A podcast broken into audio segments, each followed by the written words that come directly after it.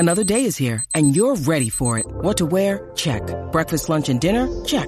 Planning for what's next and how to save for it? That's where Bank of America can help. For your financial to-dos, Bank of America has experts ready to help get you closer to your goals. Get started at one of our local financial centers or twenty-four seven in our mobile banking app. Find a location near you at bankofamerica.com slash talk to us. What would you like the power to do? Mobile banking requires downloading the app and is only available for select devices. Message and data rates may apply. Bank of America N A member F D I C.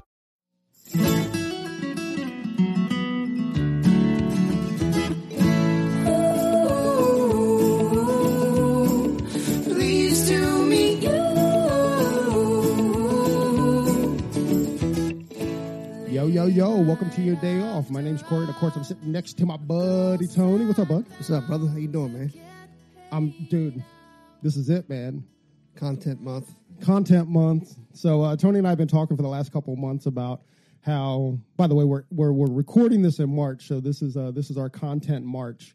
Um, I know it's April or May or whenever we release this, but we're recording it in March, and we're super stoked for content month. Um, everyone that we've... Uh, Everyone that we've brought in to record with on the month in the month of March um, is content based. You know, it's really cool. So today we've got a super special guest. We have uh, Miss Success underscore you, Ariella. Yeah, I'm not trying that last name. You try that last name. You always get the last name. No, I'm not getting the last name, man. It's just too much. um. Ariella's cool, man. She um she started a wedding business, and she um she's also supporting the hairdressers by um sharing her her business insight um with I, I guess she's kind of like niched herself in the wedding um the wedding side of our, our our industry. I have like mad respect in the sense of if anybody can create a business on a basically a one time client, that's oh outstanding. Gosh. You know what I mean? How, Basically, it, you're hoping it's only a you know a one-time client, right? Because you want that marriage to last forever, right? But, you're not unless, hoping for unless, divorce, unless, right? Unless you're Ariella or you know someone who has a wedding business that you, you want to multiple times. But you know, uh, to be able to to put a very successful business on a one-time client, that's you know it's, it's amazing. I, mean, I can't mar- wait to dig into that. I can't either. I mean, your marketing has to be on point, right? Yeah, yeah. So I guess without any further ado. Um, please welcome Miss Ariella. I'm not going to attempt her last name. I'm sure she'll let us know. Um, again, she can be found at Instagram, success underscore you. Miss Ariella, are you there? Welcome to your day off. Hello, you guys. Thank you guys so much for having me. How you guys doing? Amazing. So how do you um, pronounce your last name? Oh, my gosh. Don't even get me started. All right. so, well, if you don't know, we certainly don't know. All right. We'll so just keep it as Ariella. As Europeans, we pronounce it Wojcieniewicz because it is a Polish last name. But from what I understand, a lot of people pronounce it Boxnowicz, but we we say Wojcieniewicz. Gotcha. Uh, I don't think I'm attempting either one. Nope. There you go. So uh, before we get into uh, to the business uh, side of it, uh, where are you from? Yeah. Okay. So funny you guys ask. I did a lot of moving around. Uh, growing up just as a child. So I was born in Richmond, Virginia, and only lived there for a couple of months and then moved actually to Israel. So my biological dad lives in Israel. We lived there for two years. Mm. Um, and then just kind of moved all over the tri-state area, moved back to the U S, and eventually settled in like Northeast Philly, um, which is primarily where my childhood, you know, where I was raised and stuff. Does that make you an Eagles fan? It does, absolutely. Congratulations. Yeah, congratulations. Yeah, for sure. That's awesome. Um, what got you uh, what got you into hair? When do you, when did you kind of know? When when did you know that this was your path? So here's what's funny. I am definitely not that little girl that played with Barbies and said that I wanted to do hair since I was five years old. Uh-huh. That just was, was never really my thing. And it really wasn't until my senior year of high school when I it was kind of like push and shove. It was college is, you know, it was community college or it was a trade school. Um, and it really wasn't until I got my parents' approval where they were like, you know, you're really great at hair. Why don't you consider this? This was already after I had taken my placement test at a local community college. I got in. I was ready to go under um, psychology. That was kind of like the thing that I was really interested in. And probably more useful as a hairdresser now than it would have been with your degree. No freaking kidding. Yeah, that's serious. Um, so kind of skipped the whole community college and went right to beauty school right out of high school. So I think it was a lot um, of like my parents' approval and feeling like I got that support from them, but it really wasn't on my radar at all. Oh, that's that's that's Pretty very cool, cool actually. Yeah. I mean, a lot of times you hear the opposite story, like, you're not going to be a hairdresser, are you? Thank you, Grace. Yeah, yeah, right. Yeah, I mean, it wasn't on my radar. I always loved doing my own hair. I was always that girl that, you know, woke up really early to get my hair done for high school, but I was never doing, like, my friend's hair or, like, doing prom hair, anything like that, anything that you would think would be, you know, common for a hairdresser. So it was definitely not on my radar. I loved doing hair. I loved hair. I loved the creativity mm-hmm. of it, but it was never something that I seen as my future, believe it or not. So out of hair school, did you uh, did you apprentice or did you go straight on the floor? Did you work for a salon? What yeah, was that so path? I, yeah, so while I was in hair school, I was working at a grocery store, bagging up groceries because it was the only job that I could get my benefits covered because most salons don't obviously cover benefits. So right. I was in school full-time, working at a grocery store part-time, and then doing part-time at a high-end salon local to my area where I was just shampooing, just kind of getting my feet into the industry, seeing what it was like. And I fell in love with the salon that I was working at. Oh, that's awesome. It was, yeah, it was very high-end. I just loved the energy. It was like, you walk in, there's just a, it was a social setting. The girls were great. Um, and then eventually after I got done school, I went from shampooing to assisting. I had the ability to eventually quit my job at the grocery store, um, which I was there for a year, so it was yeah. long overdue. um, and so I worked at the salon, and I was there for about four years between shampooing, assisting, and I like to call it attempting to build my book because it was definitely um, a hard time, you know, in the market to try to create a, a book, a solid book. Right. Like that. And so how, after four years, you eventually um, built that book? You know what? I didn't. Oh. So, yeah. Interestingly enough, I had a handful of clients that I mm-hmm. would call like my regulars. Right. Um, but in the salon that I was at, I just felt like I never was going to have the opportunity to be seen as a real stylist. I felt like everyone looked at me as at like that young eighteen-year-old girl that sure. started. Um, so even like if I would, even if I had a client, I was still shampooing in between my clients because oh. number one, I wasn't busy enough. Right. And number two, people just didn't know how to get away from, you know, asking a new shampoo girl, or they were just so set in their ways and so used to it right. that I think it was easy for them to come to me, and I was very much a people pleaser at that time. So it was it was very easy for me to say, yeah, of course, of course, like anything you need, um, sure. which ultimately, you know, suffered my happiness at the end of the day. So um, I did end up leaving that salon um, after about four years, just because I didn't feel like I was going to grow as a stylist or as an individual there. Mm-hmm. I will give that salon full credit as far as everything I learned.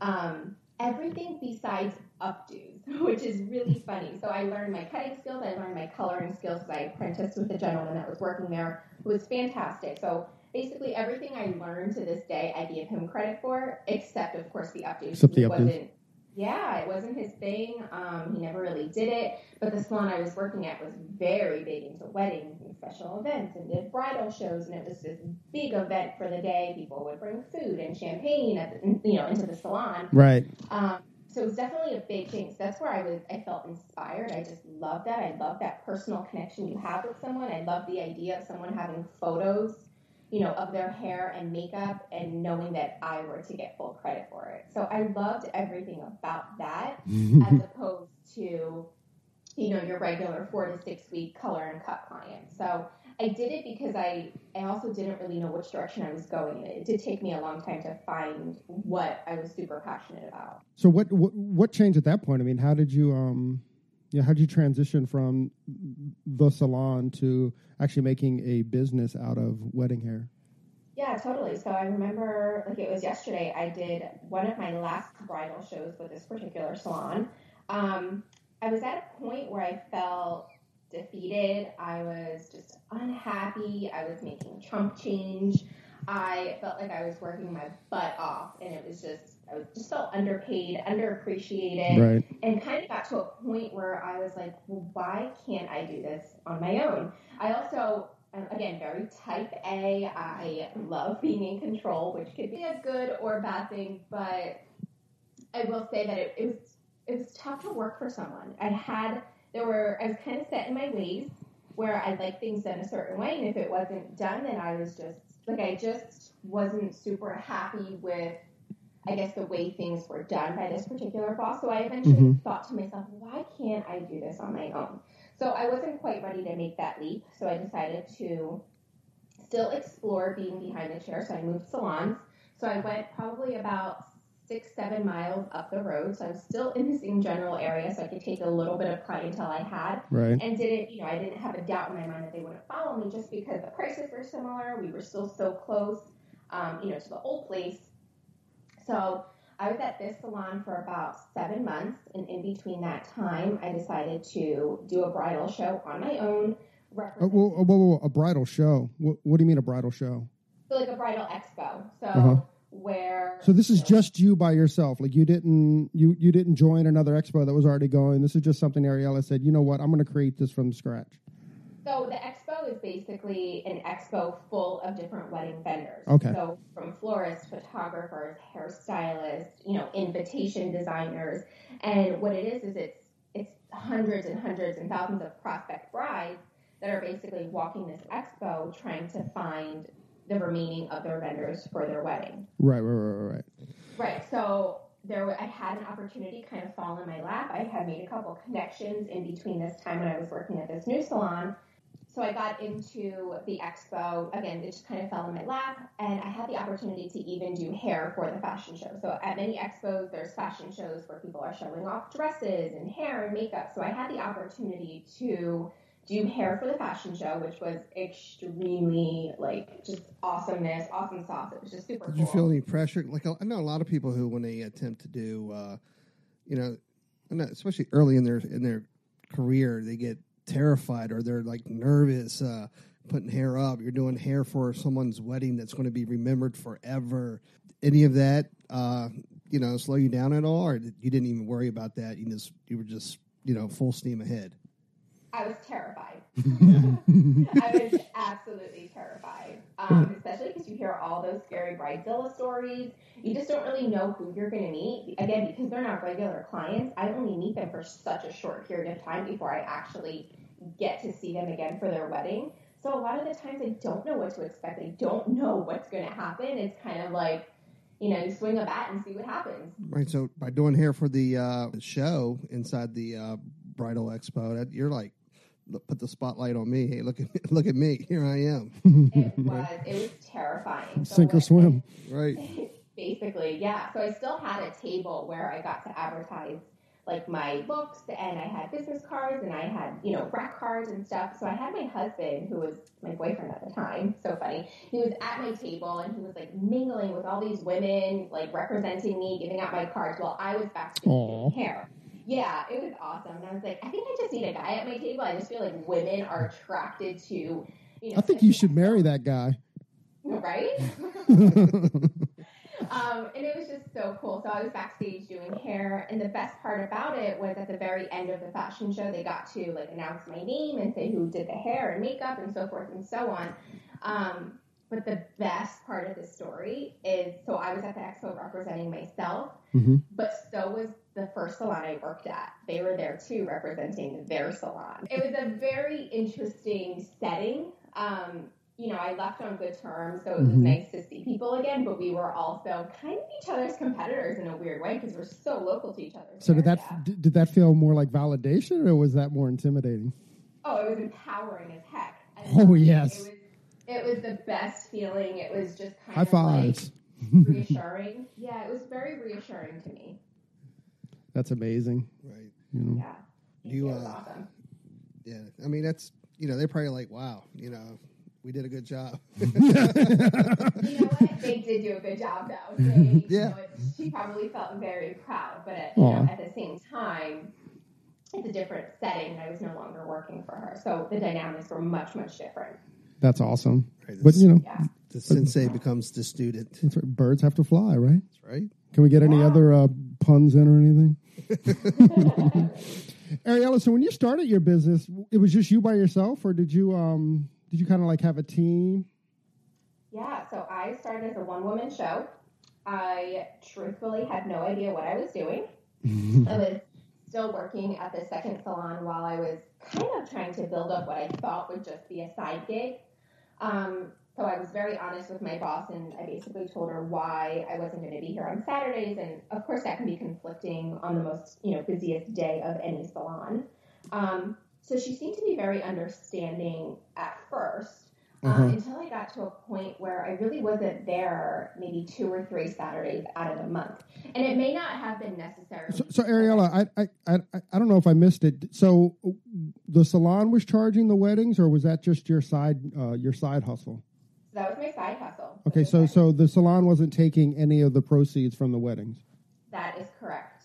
Um, which is also why I felt the need to be very honest and upfront with what I was doing and why I wasn't going to be there.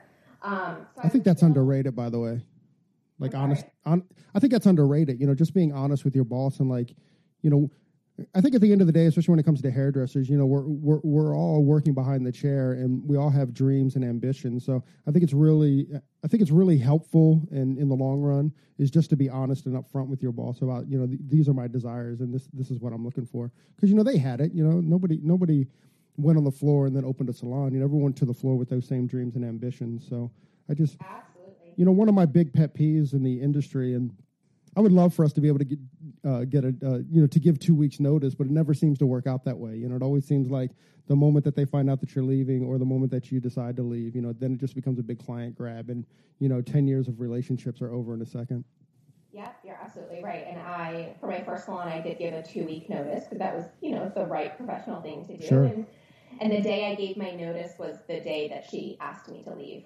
Right. And, so. and and it comes down to being a client grab. You know, I mean, there's no feelings there. Everybody's in the same game. You know, you, you wanted to grab clients, and they wanted to grab clients, but you, you just kind of wish it was, it could, it could work out better in our industry. Yeah. You know? But it is unfortunate that that happened, but I guess that's just the name of the game, right? Yeah. Yeah. I mean, unfortunately, again, to reemphasize, that is the name of the game, but it, it's an unfortunate um, truth about our profession.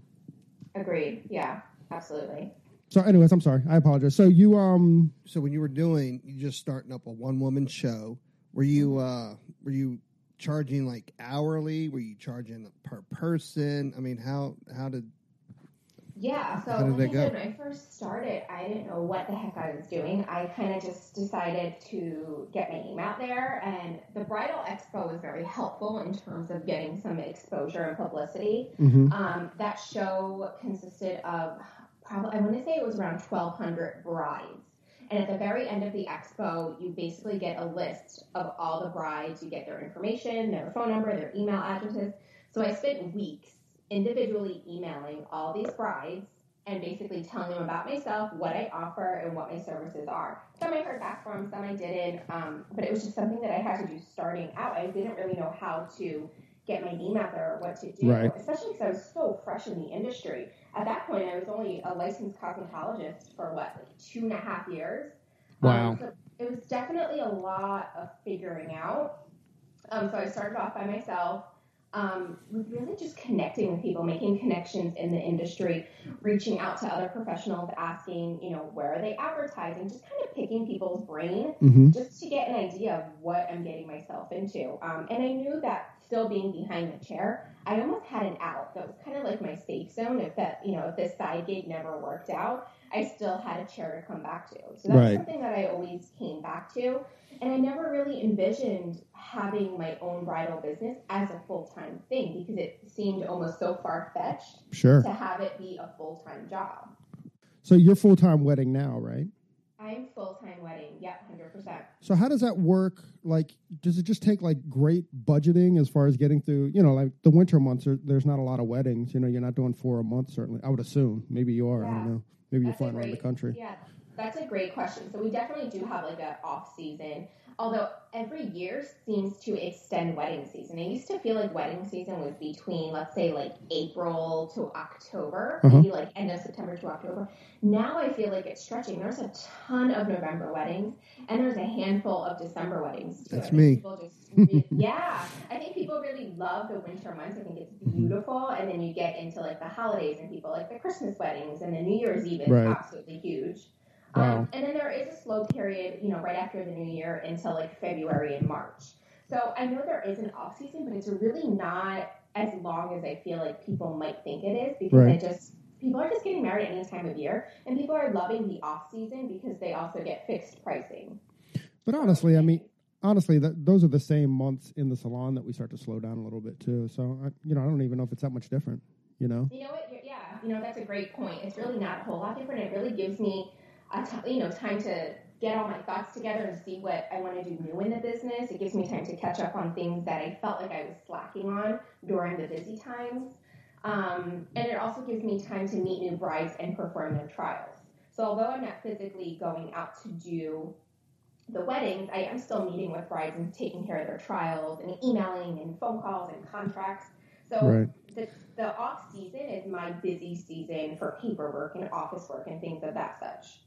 So, so back to the, the to the original question. I mean, when you were flying solo, I mean, was it hourly or did you charge per person, or how did that, you know, how did you figure it? How does it? Yeah, how did you figure it out? Yeah, so it was per person.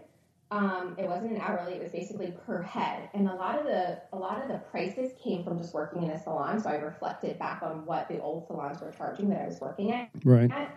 And kind of doing like an average and an in-between and something that made sense. They were probably similar to salon prices, but I was also offering on location. I gave like a complimentary on location, you know, to a certain radius, mm-hmm. uh, you know, of miles from where I was located. So it was it was per person. Um, bride pricing, diff, you know, was a little bit different than bridesmaids and junior bridesmaids, and then of course the flower girls. So there were different prices, um, but it was all per head. Right. What struggles did you run into, or any kind of obstacles, or, or as we like to say, learned opportunities um, when you first started? Like, what, what were the big ones? What were, what were the ones that, that if you could give someone advice that was doing it now, you know, what would you avoid or what would you do? Yeah, so I think the biggest obstacle I had was being so fresh in the industry and just not knowing what I was doing. Naivety. Naivety's your your, uh, your your learning experience. Yeah, it's really, or lack of, let's just say. Um, I just didn't really have much experience. I really didn't know what I was doing. I think that the only thing that kept me going was when I ended my job at the second salon, um, on her terms. She decided to actually get rid of me because she felt like my passion for other things was conflicting. So that was mm-hmm. kind of fuel to my fire. Um, it was definitely a, there, a there's job. That type A again, right? Oh, yeah, seriously. Yeah, no kidding. Um, so it was definitely, that was a rough time just figuring out what I was going to do, if I was going to go back into a salon, or was I going to just pursue this side gig that may or may not, you know, be something successful. Um, so luckily I was in a position where I had the opportunity to solely focus on just weddings. And getting my name out there was the hardest thing because nobody knew who I was. They didn't know what I was doing. They didn't even know what I could do. So I can call myself a bridal hairstylist, but I didn't really have much to show for because at that point, I didn't have a lot of weddings. I didn't have a big portfolio of photos.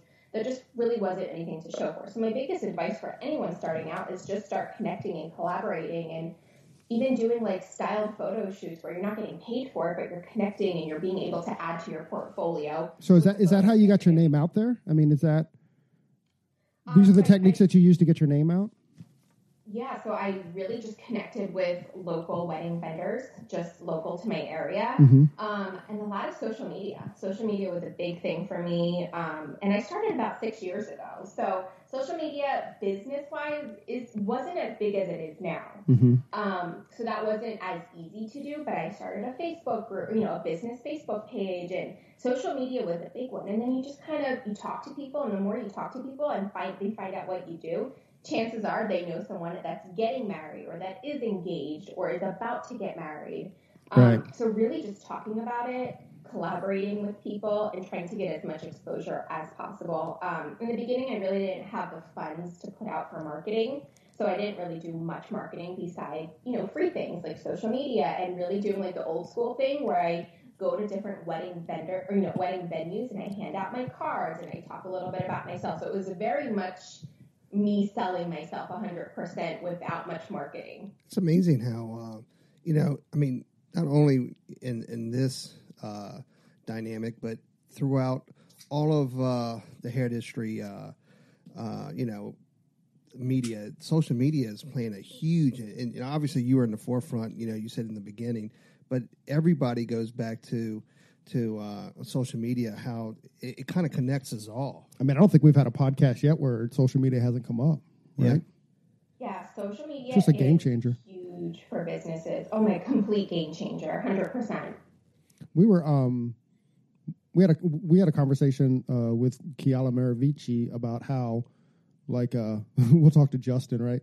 But how even um, whether you're a hairdresser in New York, whether you're a hairdresser in L A, you know, those used to be the markets where you got a lot of attention. But now if you're, you know, if you're Justin from Boise, Idaho, you know, you, you have the same opportunities for attention in this industry. You know, it's not like you're not playing any longer to the big companies. You know, you're actually playing to your own skill and your own skill set.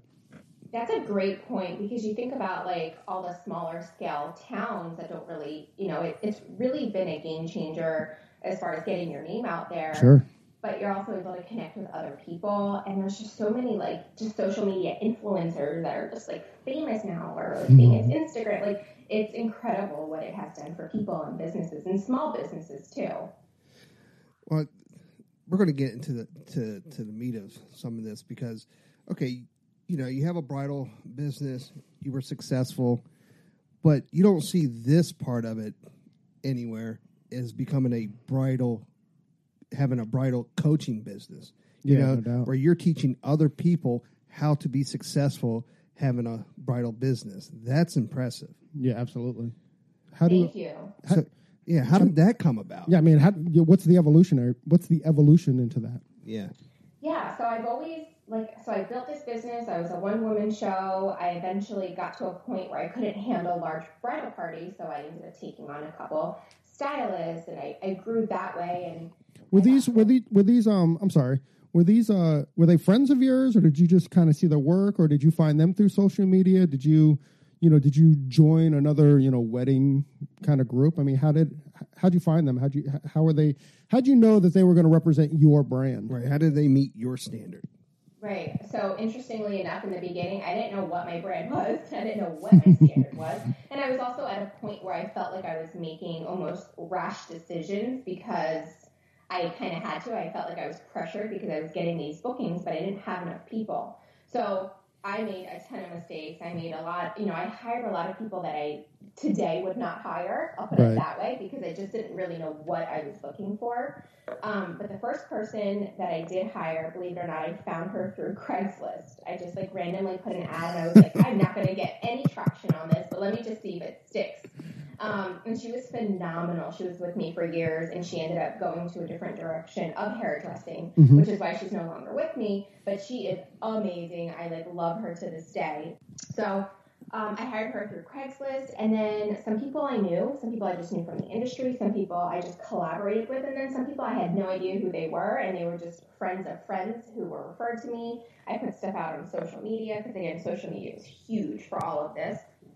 Um, and then just kind of built from hair, you know, just doing hair. I had assistants, I had stylists, and then I got to a point where I felt like my business was kind of plateauing because we weren't offering makeup services as well. So I found that people wanted kind of like a one, you know, one-stop shop, one company that did it all, one contract, one communicator. So that's when about two years ago I decided to bring on a makeup team as well. So now we offer hair and makeup. Um, and it just makes it so convenient for everyone that's involved. So how many are in your team now? There's a total of seven. So do you pull all seven, or is that just for like big weddings, or, you know, do, is, if, if I do, if I book a booking, if I book a wedding with you, say it three times. I know, right? You're bringing the whole team? No. So it really depends on how many we're going out for. So if we, for example, have three smaller weddings, I'll book all three of them because I have enough, you know, ladies to go and send out to each event. If we're booking a larger wedding, I'll have perhaps two stylists and two makeup artists, and then I have additional ones to send out for smaller mm-hmm. parties. So it really just depends Bravo. on what's going on that day. Bravo, good job. So how did this um how did this evolve into the business coaching? Yeah, so I felt like I learned from a ton of mistakes. I felt like I had even just close colleagues of mine come to me and ask me business-related things or scenarios or like, oh, I'm dealing with this one bride and she's emailing me and I just don't know what to tell her. Um, so I just felt like I was able to give advice. I felt like my advice was, you know, logical, but yet mm-hmm. made sense from a business standpoint. And I just super fell in love with the business side of things. I loved the administrating work. I loved, you know, being behind the computer and communicating with brides and setting policies and procedures and boundaries. Like I just got so inspired to be a really, you know, strong, solid professional business that it turned into a passion. Um, and then I, you know, I had a couple of girlfriends that were just doing online businesses and it was like a whole other world for me. Like I didn't even realize that there's online coaches. That was like, a no whole, I had no idea about it. Um, and I was like, you know what, this is awesome. So if I eventually, you know, want to take the back seat and doing hair and just run a business and be able to teach people all the things that I did wrong or teach people all the things that took me years to get to, right. That's what I want to do. So Good I also job. felt like when I started my business, I didn't know who to turn to. Everything was trial and error. Like I said, I didn't know what I was doing. It wasn't sure. until I basically tried things out, trial and error, made a ton of errors, fixed my mistakes. Some of the mistakes ended up, you know, affecting me in the long run, and I was able to fix them. Mm-hmm. But if I could help other professionals, creative professionals in this industry, avoid the mistakes I made, then that's what I want to do. That's uh, that's that's one of our uh, mantras here is community driven. We love people who uh, want to give back to our industry, and that's exactly what you're doing. You're you figured out all your mistakes and learned from it. Now you're going to show other people how to avoid those mistakes. But when you're when you're coaching, do you do you coach uh, just the uh, business side of it? Yeah, definitely. So it is strictly business. So there's no like hands-on tutorial, nothing of that sort. Um, it's basically it's very personalized for each client. So it really depends on who's struggling with what, what their obstacles are, what their challenges are. I actually find that a lot of business struggles ultimately comes down to like a confidence. So I find myself talking a lot about confidence. Hey, can you say that again? Because that is right on. I mean, th- what what's the saying? She hit yeah. the nail on the head or she yeah. hit the head of the nail or yeah, something. I mean, point. You see so many young hairdressers that are so gifted and talented, but they don't have the confidence, and nope. it holds them back. Absolutely. I mean, I, I literally have one in my head that I'm thinking of now, you know, which I, I just kind of want to shake her and be like, dude, you're so great. You just need to know that you're so great. Yeah, and I find that so frequently with people. They're so talented and they have so much massive potential. Mm-hmm. And it's just a matter of them understanding what they can do with all that potential and being confident. And confident reflects so much and tremendously into your business. It just bleeds into it. And it affects other things that you're doing. It affects your clients. It affects how you're running a team, how you're running a business. Absolutely. So confidence, I feel like, stems from a lot of things. Confidence is something that I did not have right off the gate at all. So that's something that I personally had to work on myself, um, which is a lot of mindset work and practicing mm-hmm. and basically just knowing that I was capable of the things that I was doing. You know, I mean, I'll give you my experience with confidence is that if you sit back and wait for it, it's never going to come. Yeah. You know, you, you yeah. have to be proactive and you have to um, you have to take a step forward um, into whatever your dreams are. You know, I mean, you know, where we were when we first started the podcast, you know, Tony will tell you, we literally spent like two and a half hours talking and we got about one minute of content. And then, um, but, you know, we're so much further down the road now only because we've done it. That's it. You know, only because we didn't let that one minute, you know, stop us and, and move forward. Um, not to be too cheesy or make it about us necessarily, but, you know, I think at the end of the day, if you, it'll never come if you don't push for it. You know, you have to have to do something to um to build that confidence. It never just shows and, up. And there's a difference between confidence and you see a lot of people who don't have the confidence, but they they try to project it in a arrogant or cocky way that shows you that you don't have what it takes to back that up. Yeah, definitely. Yeah, I think that is a natural, I guess, emotion or feeling that people can have when it comes to when you don't know how to do it, you just kind of act like you do. Mm-hmm. And I think that comes a lot from fear-based, because people fear Absolutely. that, you know, they'll see that you're phony or they're going to, you know, see right through you. I just feel like that's a natural thing for people to feel. Mm-hmm. Um, but there is a difference between, comp- you know, being confident and cocky. You, you know, you still you want to be confident, but you still want to be humble at the same time. There's Absolutely. Yeah. The confidence, how others see you. Does that make sense? Sure. Oh yeah, one hundred percent. Yeah, I understand. So, you know, we um I think I think, you know, that that you know, feeling like a fraud. I think that's the better word, right? I feel like a fraud. Like this whole podcast is a fraud, Ariella. It's all a fraud, you know. But that, you know, that's the process. You know, when you get you when you get on the other side of feeling like a fraud, you know, then then you're like, "Oh, wait a second. Maybe maybe we can do this." Right. Yeah, but you know what? That adds fuel to your fire. Does it not?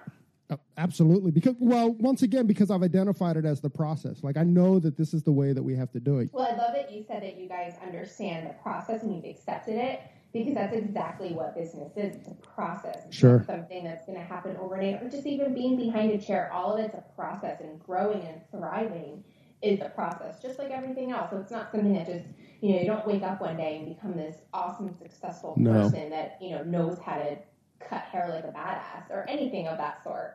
Absolutely. And, and you know, that uh, definitely goes back to the um, the point of you have to do it in order to learn it. You know, you you yeah. you never not feel that way. You know, you never you never fake it till you make it. And if you don't accept that the process, that that's part of the process. Yes. I love, love, love. You just said that one hundred percent. So, I mean, I think speaking for Tony and I, or I will speak for Tony and I, you know, I think the difference between, you know, being young and, and being, shall we call it, advanced, is understanding that process. You know, understanding that everything in life happens because of a process. Yeah, one hundred percent. Everything is always a process, and anything that you do at that. Absolutely. So as you built this um, this bridal business, this coaching business, uh, was it when you were building your team, how did you go about managing that team? Or, I mean, was that a process itself? Yeah, so building a team was a heck of a process, and it still is a process, because I just feel like I'm never really done hiring, because I am also so niche in my industry that I can't offer these girls a full-time position. So they give right. me their weekends, they give me, you know, a couple of days during the week when they're doing their trials. But for the most part, they have their own full-time jobs, whether they're freelancers, whether they're working in a salon that, you know, and they just have the flexibility. Mm-hmm. So I'm still in a position where I'm constantly learning, you know, just even in my own bridal business, there's still things that happen. But I feel like that's what makes me a good coach, is that I'm able to discuss the things that have happened, what I did to get past it, and how to do it so nobody else can make that same mistake or anything similar. Um, but as far as the, the coaching business, this is something I'm doing on my own. So I don't have any team members as of now right. um, that I delegate to do anything. So it is a one-woman show while I'm still running the hair and makeup, you know, bridal business.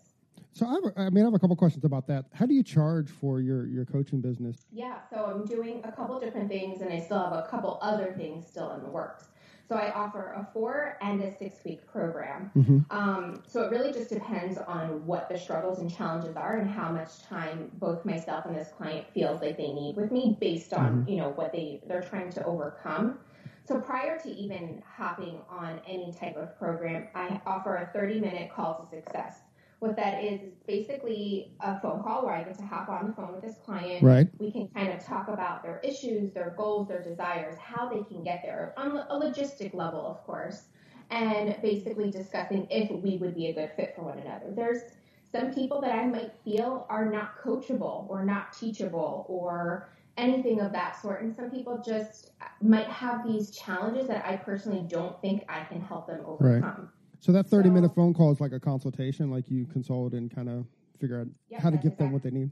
Yeah, so they get a thirty-minute call. Prior to the thirty-minute call, they have a questionnaire they fill out uh, based on their business, what they're currently doing, what they're striving for. Mm-hmm. So that way when we hop on the phone call, we're not spending thirty minutes getting to know each other. At that point, I already have a pretty good idea of what their problems are, or their right. struggles, or their issues. The challenges. Right, exactly. And then that way, for the thirty minutes, we could just dive right in and really see if we would be a good fit for one another. And I could advise them if they need, you know, a four-week program or a six-week program mm-hmm. or anything past that. Um, I just recently added something that I haven't even publicly posted about, but because you guys have me on this podcast, I'll let you guys in on it. right, so, right. I find I find that a lot of people are reaching out for like scenarios or things that they're currently going through where they're kind of like, hey, I want to pick your brain. Mm-hmm. So I decided to do this program called your Pick Your Brain Call, where they basically have one phone call with me for an hour, um, where I basically know what their struggles are. They mm-hmm. get to basically pick my brain. They can ask me anything they want on a specific topic that they're struggling about. And then I basically give them direction how they how to move forward. If I feel like kind of like a life coach, huh? Yeah, kind of. If I feel like they're struggled, you know, half, you know, if they need like a cheat sheet or a template or some type of worksheet, um, then that's included, as well as like a follow up email in regards to everything we just discussed. Mm-hmm. So the pick the pick your brain call is on the works. Um, I love it because I feel like oftentimes people aren't ready to dive into a four or six week commitment, whether it is financially or time-wise, if they just right. don't have that in their calendar. Um, so that's why I offer a one-hour Pick Your Brain call just for people that are going through something specifically that they almost need answers immediately. Right. That's amazing, actually. Um, once again, bravo to you for um, just being available to our industry. Thank um, you. Thank you. Let, let's dive right in. So I, I reached out to you because you wrote a post on your Instagram about how to create and maintain boundaries with your clients on, on social media. Um, I'd love to dive into that a little bit, and then I want to get back to, you know, kind of the nuts and bolts of, of how one should um, run their wedding business. Yeah, totally. So one of, again, the most common struggles that I find, even with myself, it's something that I struggled with for a while too, is being able to set boundaries. I think that as entrepreneurs, it's hard to even get a grasp of how much time needs to be invested into a business. It's not a clock in, clock out job. So it's not like you get to come home and not have any other worries or priorities. So I think that setting boundaries with yourself and mm-hmm. your clients is so incredibly important. Just basically setting yourself office hours where you say, you know, during this time is when I'm going to respond to emails. This uh-huh. is the time I basically shut off social media and or emails. So is this something? Is this something that you would share with your clients? Um, say, listen, if you text me at nine o'clock at night, you're not going to hear from me till the morning, or is this just something that you just do and they don't hear from you till nine o'clock? Are Are your clients aware that these are your hours? No, so I have not posted hours because there are, of course, days where I feel like clients absolutely need an answer. Uh-huh. So it might not necessarily be that I'm not checking my emails because sometimes I do feel like, you know, sometimes people need something right away. So I'm guilty of going outside of my quote unquote, I mean, I'm making air quotes, hours. Sure. Because there is no such thing as, you know, real hours, but yeah. you have to create boundaries because if you're getting back to emails and your clients within minutes, then they're going to expect that every single time that they're sending you an email. So being able to create boundaries. That's a great point, by the way, because I'm definitely guilty of that. You know, Tony and I, we both work in a studio salon. So, you know, we get emails and stuff, just even about appointments. And, um, you know, sometimes it does take a second. And then I, did, I didn't think about what the long term of that was. So I just took something from that. Awesome. Thank you. Yeah, of course. And it's, listen, I was guilty of it myself. I was getting back to emails like quickly where people were like, oh my God, thank you so much for getting back to me so quickly. And then I started seeing a pattern where they were kind of expecting it every time they reached out to me. And even when I didn't feel like it was super urgent and I felt like it could have waited for the next day or so, they were almost like continuously emailing me like, hey, did you get my email? Right. But I think it was because I had not set boundaries. So within my boundaries is I'm getting back to a client within twenty-four to forty-eight hours. Something that I think is reasonable, realistic, and gives me time to kind of get to it based on priorities. I will say the majority of my, my time frame doesn't really go past the twenty-four hours because I basically give myself office hours every day. Mm-hmm. Um, there are, you know, days off that I call, but for the most part, I'm in the office X amount of hours per day. It's just, if I let emails go or if I let clients go, it just piles up, and that's where I know I get overwhelmed, and so I try to avoid things like that. Great advice. Yeah, that is fantastic advice. Does that same advice, you know, not just emails, but, you know, let's say, like, someone reaches out to you on Instagram or somebody reaches out to you on Facebook, which is, you know, kind of the way that... How long did it take her to get back to you? So, yeah. good, good point. Right. So, um, I mean, how do you create those boundaries, you know, where your face is on everything?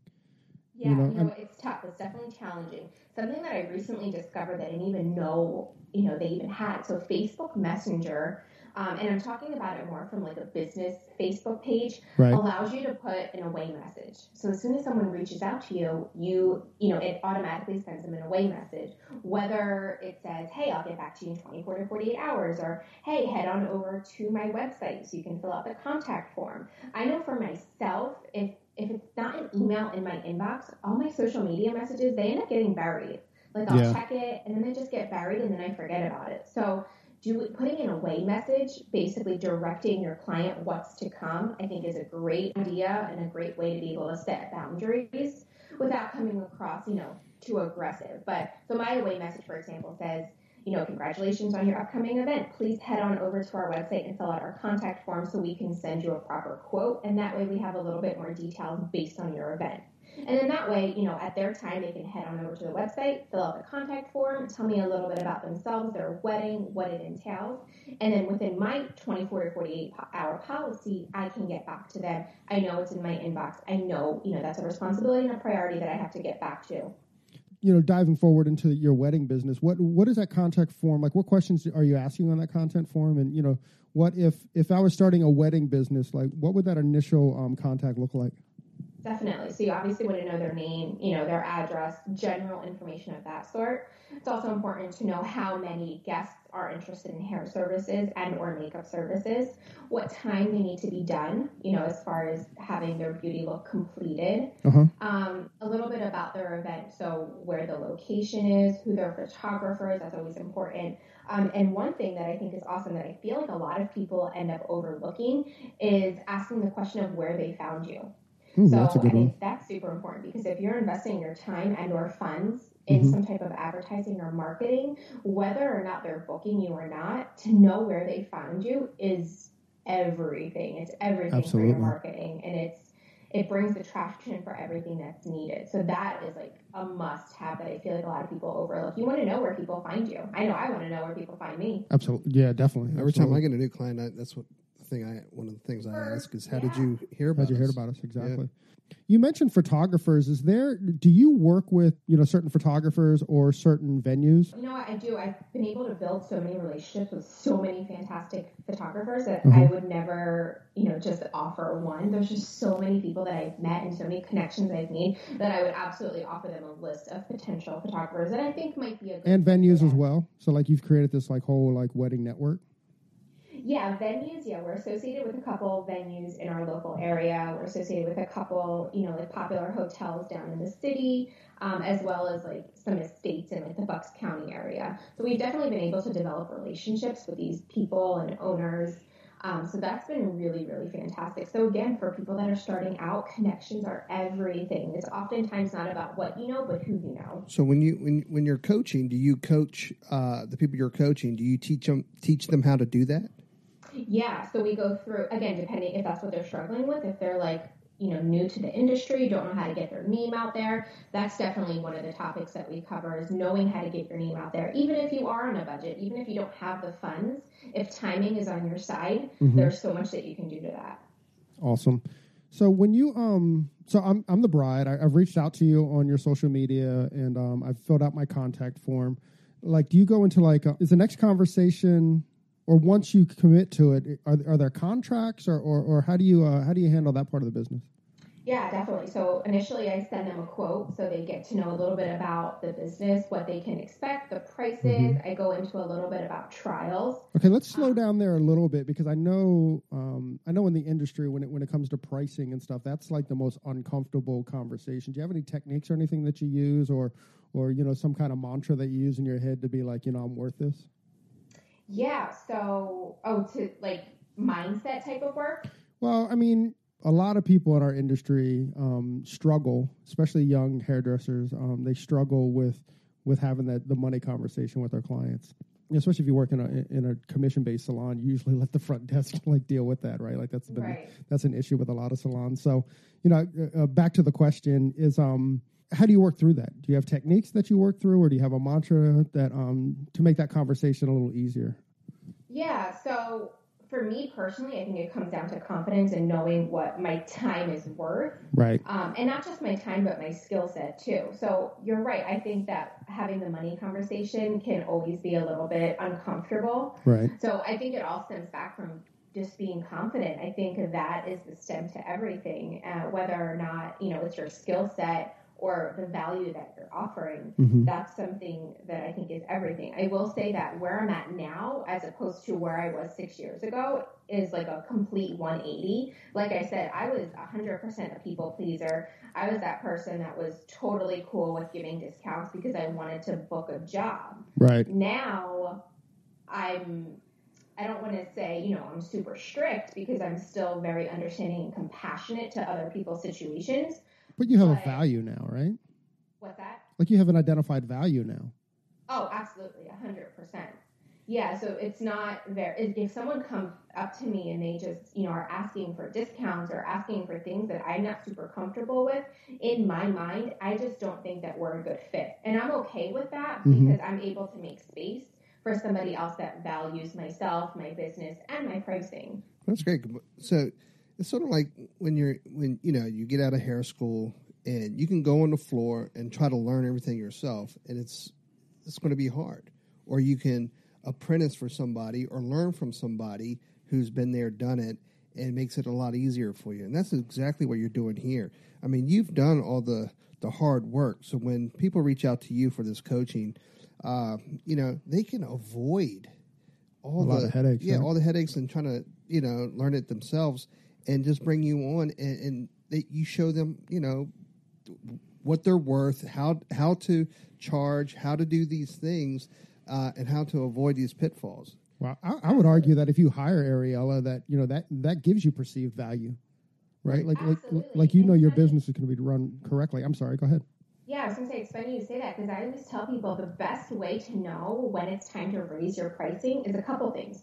One, when you're getting too many yeses. So if you're getting too many bookings, if all, if every single one of your inquiries are converting into bookings, uh-huh. it's because you kind of set yourself at a very, you know, safe pricing where you're kind of always getting all these yeses. It's time to get no's. So you have to up your prices if you want to basically average out to like a, a certain clientele, like a certain target audience.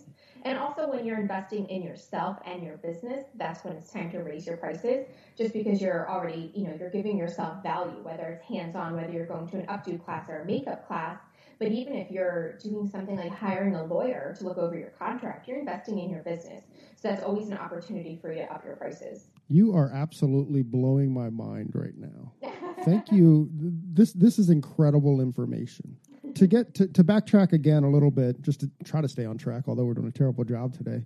There's just so much information. I don't know how much, how to get it out. I know. So back to your contracts, like, and thank you for being so generous. Yeah, absolutely.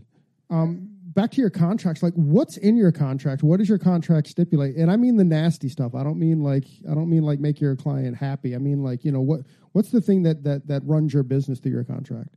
You know, like yeah. like your unnegotiables, I guess is what I'm trying to say. Non-negotiables. Late policies yeah. or cancellation policies. Or... Yeah, all that stuff. Totally. So like I said, I've gotten pretty comfortable with my, my business and being able to set these boundaries that probably seem really scary for one to add into their contract, but they're so incredibly necessary. So my contract consists of four pages along with four other documents, other documents that are, I guess, in conjunction to the contract. So it's something that a client is reading and signing off on. Whether or not they actually take the time to read it, it's not really on me. As long as they sign it, right. I'm under the impression that they read it. Sure. I mean, that's, um, that, that's their responsibility, not yours. Exactly. Yeah. So, you know, if anything were to happen, I could always reference back to their signature. You know, you read it, you signed off on it. So contracts are everything in this industry, everything. You cannot run a business without a contract. Um, so a few of my non-negotiables is a late policy. If you are late, you're getting charged for it. So I basically have like time frames. If you're fifteen minutes late, you owe X amount of money. If you're beyond that fifteen minutes, every ten minutes past that is an additional fee. Okay, hold so, on. So so you you you book, what's your uh as far as time goes, you know, fifteen minutes, but but what's the time of the appointment? So let's let's put real value on it. I mean, if, if it's an hour appointment, you're fifteen minutes late, that's twenty-five percent of of your allotted time. Is that kind of how you break it down, or, or, or am I forecasting? No, you're forecasting. My apologies. Um, so I'll put it this way. When we're going out to an event, we have an X amount of, you know, time. Mm-hmm. So if we're going out, for example, to to take care of, you know, let's just say ten girls for a bridal party, we're going to allot five to six hours for that. Okay. With that time frame, if they're late beyond fifteen minutes, there's a fee for that. There's a fee for that. Because so that's on top. So that's on top of, you know, whatever your quoted amount was. Exactly. So this is additional fees if we have to get into that. Because listen, there's been many times when I'm knocking on a hotel door and nobody is there because everybody's downstairs for breakfast. Right. Well, then that just means you didn't value my business or my time. Mm-hmm. And quite frankly, that just kind of annoys me, that I feel like I wasn't taken seriously. Right. So to avoid those things, I put these in place because it's just something that I found was happening, and I just felt like I wasn't being taken seriously.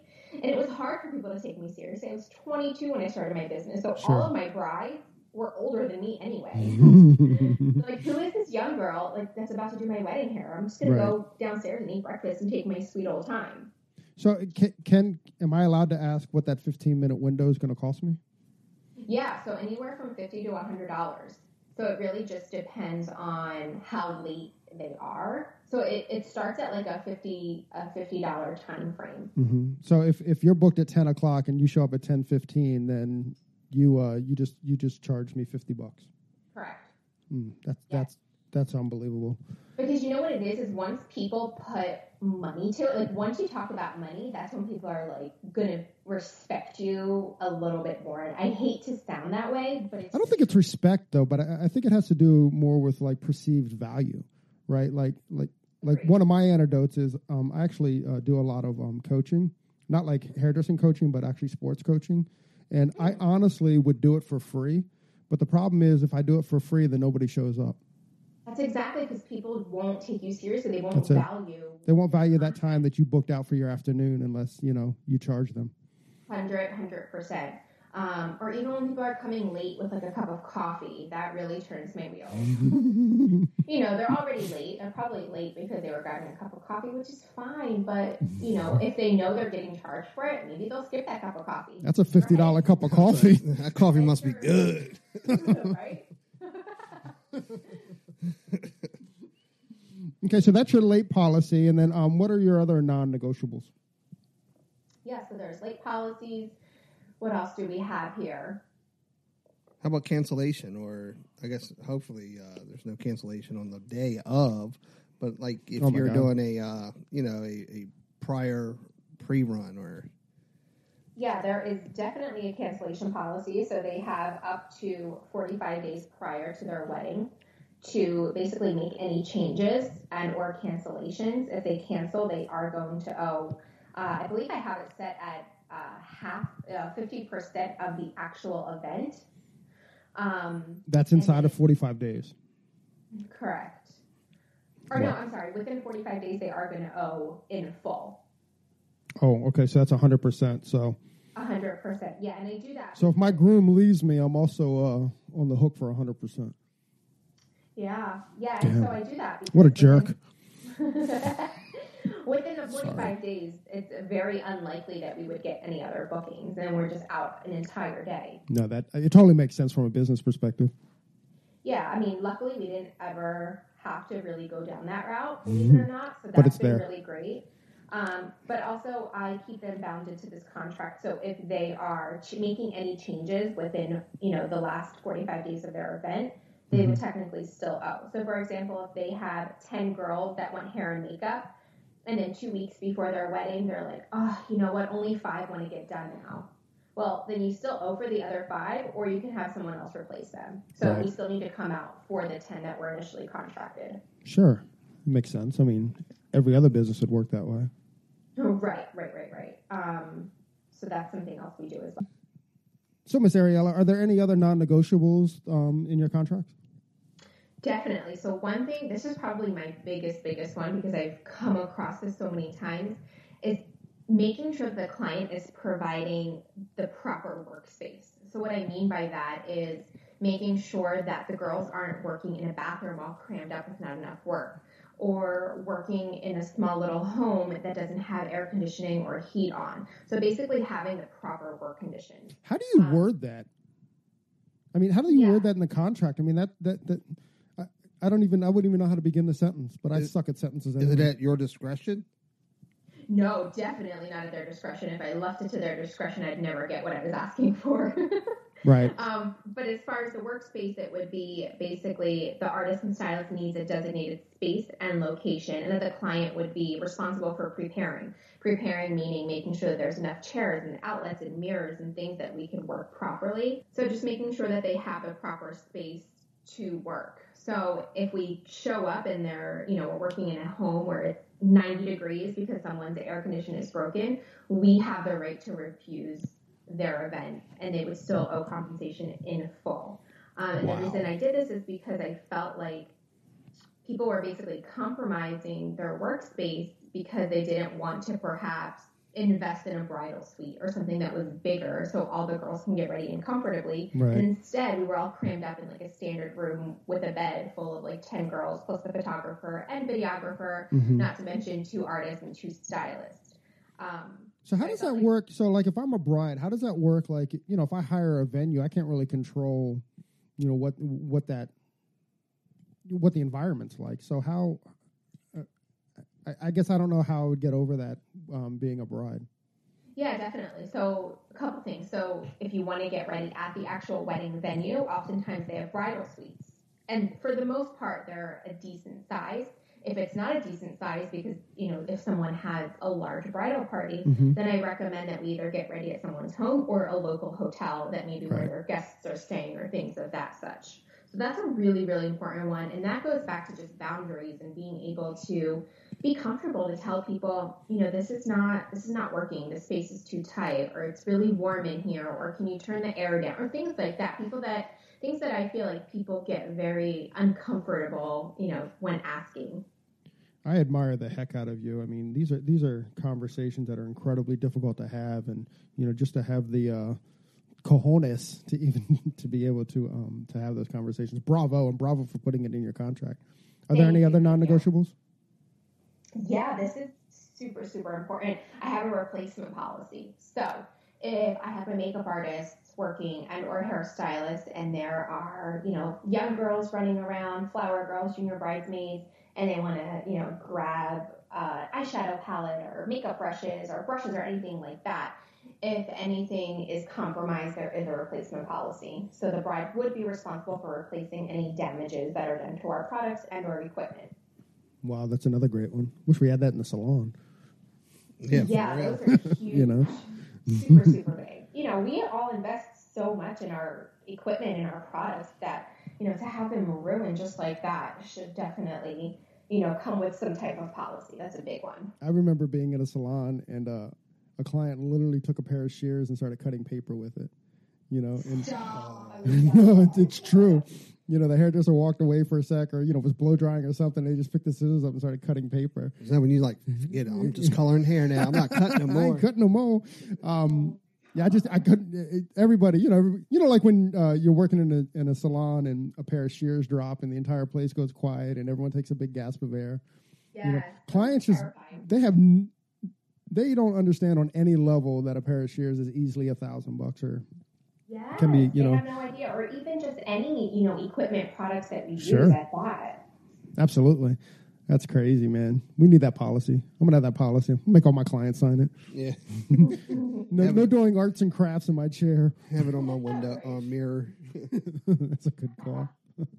Wow, that that's a great one, man. That, that's one I wouldn't even think. Well, I guess I guess you learned the hard way is why you thought of that one, huh? And that's exactly right. So everything that is in my contract is based off of experience.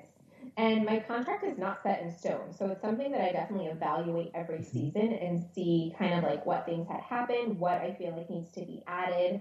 Um, there's, I'm always adding to it because there's just things that come up. There's things that I don't expect or, you know. Sure.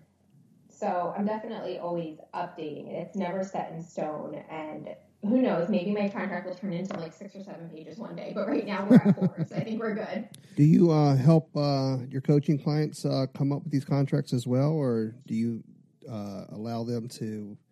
Uh, cut and paste it? Yeah. Yeah, so Jacqueline O'Cutting and Hastings. And I do this for many reasons. One, because they're hiring me for a period of time. So unless I'm going to be with them holding their hand throughout the duration of their entire business, it's important for them to learn how to do these things on their own. So with me working with them, it's really prepping them to know how to take care of all the priorities by themselves. What I'm there doing is I'm there looking over their contract. I'm advising them what they should be adding to their contract that I feel like is missing. So what I'm not doing is I'm not handing over my contract. I'm basically looking over theirs. If they don't have one, I ask them to create one and a few bullet points of what should be included.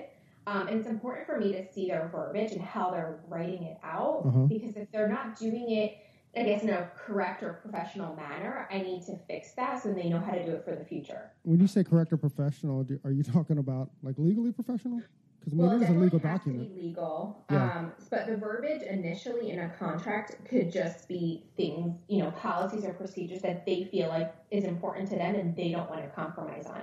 After they've written it out, after I've reviewed it, then I ask them to take them, you know, take it to a lawyer. What a lawyer is going to do is basically give the proper legal verbiage that mm-hmm. I, of course, can't do because I'm not a lawyer. Right. But it's definitely important to have your contract set in legal terms so it can, you know, hold up in the state court. And every and jurisdiction's a little different as well.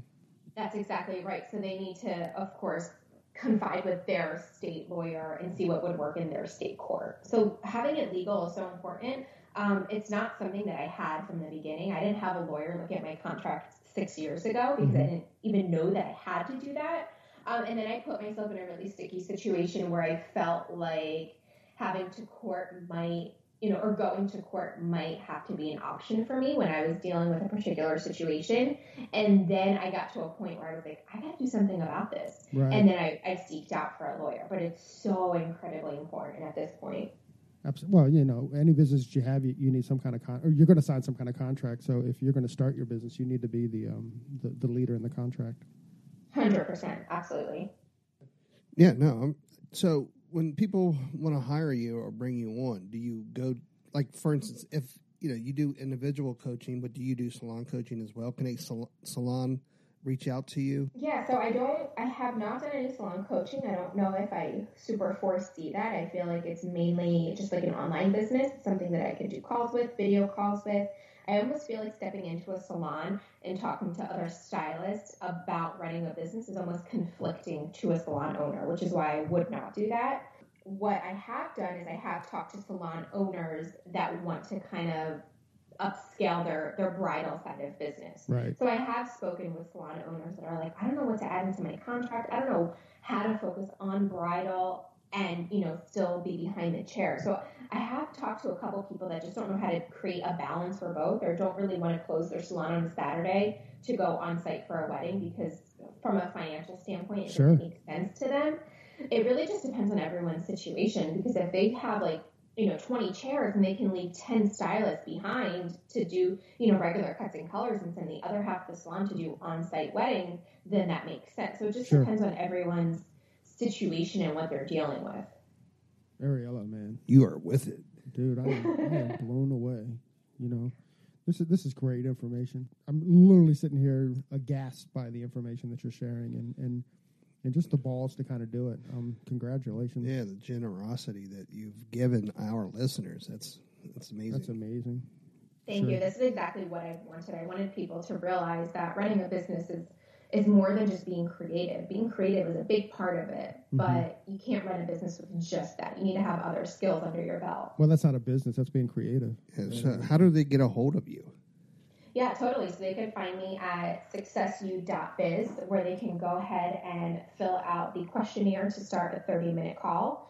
Um, or they can even just go on the website and check out all the free content I have. So I have a library of free resources that talks anywhere about how to run a business like a business, mm-hmm. talking a little bit about what to do during your off season. Um, so there's there's general things that could, people could be doing to get their name out there or to really just revamp their business during their slower months when they have more time. So even whether or not they're ready to hire a coach or ready to talk to somebody, I think they should still head on over to the website and just check out the free content, just all the value that I was able to bring. Um, just look it over. Yeah, I was looking at it and uh... even though they're not even hiring you. You're giving away so much information, so much free information. I mean, that's, again, the generosity is incredible. But, uh, yeah, for our listeners, if, uh, if you know, even if you're not ready, like she said, definitely go there. And, I mean, there's so much available that you're giving out. Yeah, there's definitely a ton um, between blog posts and a library of free resources that I'm constantly updating. Um, definitely check it out. I'm Instagram is definitely the ha- you know the place where I'm hanging out. That's success you at uh, Instagram, and that's double underscore. So success double underscore you. Uh-huh. And uh, there's a ton of stuff on there too. Even if someone just wants to scroll and find a bunch of things, there's always there too. Um, I'm probably going to start doing a little bit more live Q and A's where people kind of like just throw out a couple questions, scenarios, and I'm able to answer them right on the spot. I love doing things like that. Um, there's definitely a lot of things in the works. I'm considering a couple webinars, a couple like mini courses for people. So it really just depends where I feel like, you know, what's necessary, what people are really yearning for. Right, right. Um, so when you do those uh, live Q and A's, are you doing that like Instagram Live? Um, yeah, so I've done Instagram Live and I've done Facebook Live. So Facebook, I have a private group where I have people, you know, just kind of hanging out. It's a community. Wait a sec. How am I not on that group, Ariella? I know. I got to get you in there. So yeah, Tony and I would definitely jump in there. So we have a uh, Success U Facebook page, which is not super active because it's linked to my Instagram and it's basically the same stuff. Uh-huh. But then if you ha- there's a group also Success U where you just have to be approved. So you hit on over there and there's a ton of stuff there too. I do a lot of polls in there. I've done some Q and A's in there. What's nice about the, the Facebook Lives is it is actually there to stay. As oh, opposed right. to Instagram, where it only stays for twenty-four hours. But can't you, you can save them though, right? Can't you save them on like your highlights or something? You know what? I could. I haven't gotten into that yet. I'm really curious how that works. So I, I want. I need to get more into that. That's, oh, I gave you something. You awesome. Did. I, I, I love it. I, I'm obsessed with Instagram. It's definitely where I'm probably hanging out the most. Yeah, we definitely live there the most. As a matter of fact, we're managing this whole thing through Instagram, um, at least for now. Have you uh, have you checked out Vero at all? What is it? Have you checked out Vero at all? I haven't. What is that? Vero is, you better get on that. So Vero is a new social media um, platform. Um, it's re- it really, really took off the first week of March, um, believe it or not. And uh, in the first week of March, I think that's when they eclipsed a million um, people, followers, followers, or, or just a million or people downloads. downloads, a million downloads. Uh, so what Vero initially uh, said was that the first million um, followers or downloads that they get, they were going to be on there for free. And then if you were after the million, that you'd have to pay. But they've actually opened that up a little bit. So it's a social media um, platform where they're guaranteeing or they're promising that there's not going to be any adverts and there's not going to be any algorithms and there's not going to be any of that. You know, you just go in there and you post. Um, but, you know, at some point they're going to start charging uh, people to be on there. So they'll get their money from the actual users, but it'll open okay. it up. It'll be free of algorithms and stuff. However, like I said, get on there now if you can because they haven't started charging yet. They opened it up past a million um, because they had such an influx a couple of weeks ago. Now, to be honest, the app's a little wonky at this point, but um, every day it gets a little bit smoother and a little bit cleaner. But I highly advise um, that you at least check it out. You know, at least open an account, even if you don't do anything with it, just so you're in on the uh, the free bits. Yeah, absolutely. That's great to know. Thank you, guys. I had no idea about it. I don't feel too behind if they just started in March. Well, no, no, they started a while ago. They just just something happened the first. What what did what does Malcolm Gladwell say? The tipping point, right? They hit their tipping point at the beginning of March, and just it, it just blew up, blew up, blew up. That's awesome. Yeah, I'm gonna have to check that out. Yeah, definitely do that. For yep. sure. Cool. Well, Miss Ariella, I think we've covered a lot of stuff. I think you've given and given and given, and I just wanted uh, you know just say thank you, and uh, we really appreciate yeah. uh, you giving to our listeners. Yeah, thanks for giving back and uh, really taking care of our industry. Absolutely. Yeah, absolutely. Thank you guys for having me. It's been so much fun, and I just love being able to provide all this powerful information. I hope, you know, your listeners got some use out of it, and they can start implementing a few things. So thank you, thank you, thank you for having me. Absolutely. Miss Ariella, thank you for joining us on your day off.